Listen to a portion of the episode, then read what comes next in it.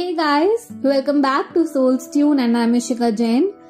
Soul's Tune start किए मुझे almost six months हो गए हैं और अब टाइम आ गया है कि हम इस सीज़न को अंजाम तक लेके आए यानी इस सीज़न को एंड करें।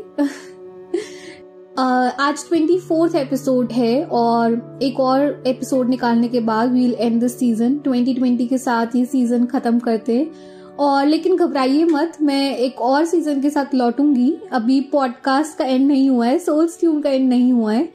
ये बस एक सीज़न का एंड है, जिससे कि मैं एक नए सीज़न के साथ लौटूँगी, एक नए आइडिया के साथ, एक नए कॉन्सेप्ट एक नए थीम के साथ। और हम यूँ ही कनेक्टेड रहेंगे और हम हमेशा कनेक्ट कर सकते हैं इंस्टाग्राम पे। Ishika Jain one one two मेरा हैंडल है तो आप हमेशा मुझसे वहाँ कनेक्ट कर सकते हैं। तो घबराइए मत टेंशन नॉट मैं लौटूँगी। एक नए आइडिया के साथ, लेकिन आज ट्वेंटी फोर्थ एपिसोड हमारा सेकेंड लास्ट एपिसोड शुरू करते हैं। और आज मैं बहुत स्पेशल पोएम लेके आई हूँ, जो लिखी है साहिल लुधियानवी साहब ने। आपने वो गाना ज़रूर सुना होगा। कभी कभी मेरे दिल में ख्याल आता है।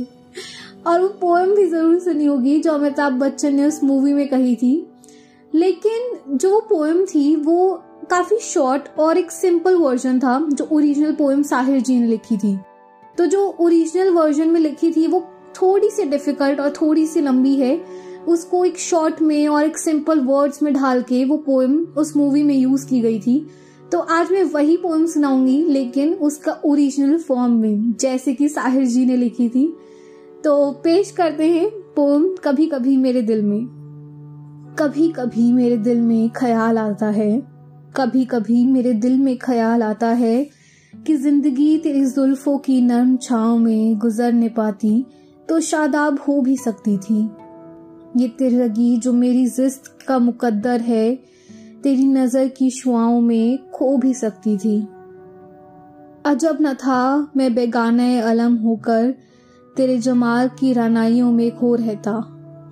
तेरा गुदास बदन, तेरी नीमबाज आँखें, इन्हीं हसीन फसानों में महव हो रहता। पुकारती मुझे जब तलखियाँ जमाने की, तेरे लबों से हलावत के घूट पी लेता। हयात चीखती फिरती बरहना सर और मैं, घनेरी जुल्फों के साय में छुप के जी लेता। मगर ये हो न सका। मगर ये हो ना सका और अभी आलम है कि तू नहीं, तेरा गम, तेरी जुस्तजू भी नहीं। गुजर रही है कुछ इस तरह ज़िंदगी जैसे, इसे किसी के सहारे की आरज़ू भी नहीं। जमाने भर के दुखों को लगा चुका हूँ गले, गुजर रहा हूँ कुछ अनजानी रह गुजारों से। मुहीब साए मेरे समत बढ़ते आते हैं, हयात व मौत के पुरहौल खजारों से। न कोई ज़्यादा मंजिल, न रोशनी का सुराग।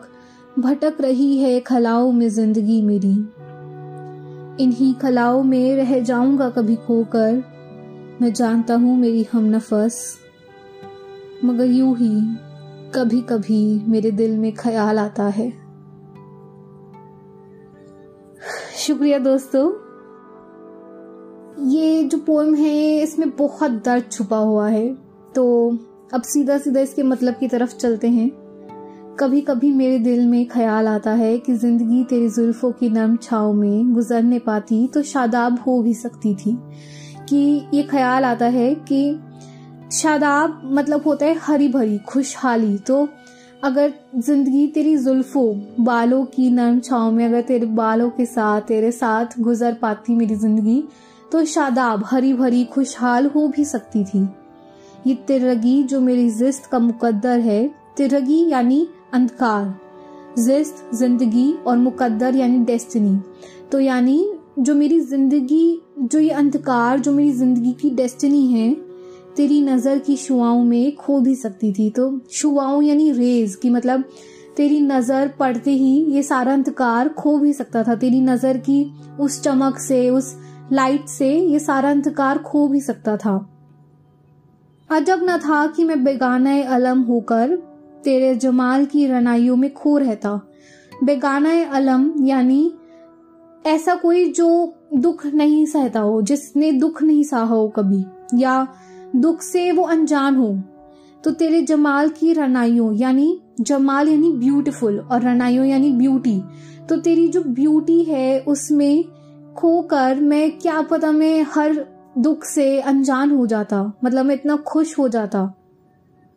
तेरा गुदास बदन, तेरी नीमबाज आँखें। गुदास बदन यानी डेलिकेट बॉडी नीमबाज यानी इंटॉक्सिकेटेड आँखें। इन्हीं हसीन फसानों में महव हो रहता। महव यानी चाम्ड मतलब बस खोया रहता उसमें। बस तुझ तेरे साथ, तेरी ब्यूटी के साथ में चाम्ड एक खोया रहता बस। पुकारती मुझे जब तलखियाँ जमाने की। तलखियाँ मतलब कड़वाहट, कि जो जमाने की वो कड़वाहट है, जब भी मेरे पास आती, तेरे लबों से हलावत के घूट पी लेता। हलावत यानी मिठास। तो जो तू इतना मिठास भरा हुआ है जिसमें, उससे मैं वो सारी कड़वाहट दूर कर लेता।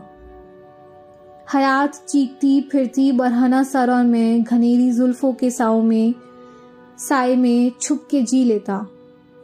यानी हयात मतलब ज़िंदगी, की ज़िंदगी के जो भी सारे उतार चढ़ाव है, जो सारे दुख है, ये सब मैं तेरे जुल्फों के साय में छुप के जी लेता। मैं, ये मेरे लिए कोई मायने नहीं रखते। जो सारे उतार चढ़ाव, जो ज़िंदगी की करवाहट है, वो सब खो जाती अगर तू मेरा साथ देती। मगर ये हो न सका। और अब ये आलम है, आलम मतलब कंडीशन है, ये सिचुएशन है। कि तू नहीं, तेरा गम, तेरी जुस्तजू भी नहीं। कि अब तू नहीं है तो मैं नहीं चाहता कि मैं तेरा गम लेके फिरूं, तेरी जुस्तजू करूँ। जुस्तजू यानी खोज करूँ तेरे की, एक तुझे पाने की भी कोशिश करूँ। कि मतलब अब तू नहीं है तो तेरा गम भी नहीं है, तेरी खोज भी नहीं है। गुजर रही है कुछ इस तरह ज़िंदगी जैसे ऐसे किसी की सहारे की आरज़ू भी नहीं। अब ज़िंदगी कुछ इस तरह गुजर रही है कि अब मुझे ख्वाहिश ही नहीं रही किसी के सहारे की। मैं अकेला ही गुजार लूँगा अब ये ज़िंदगी।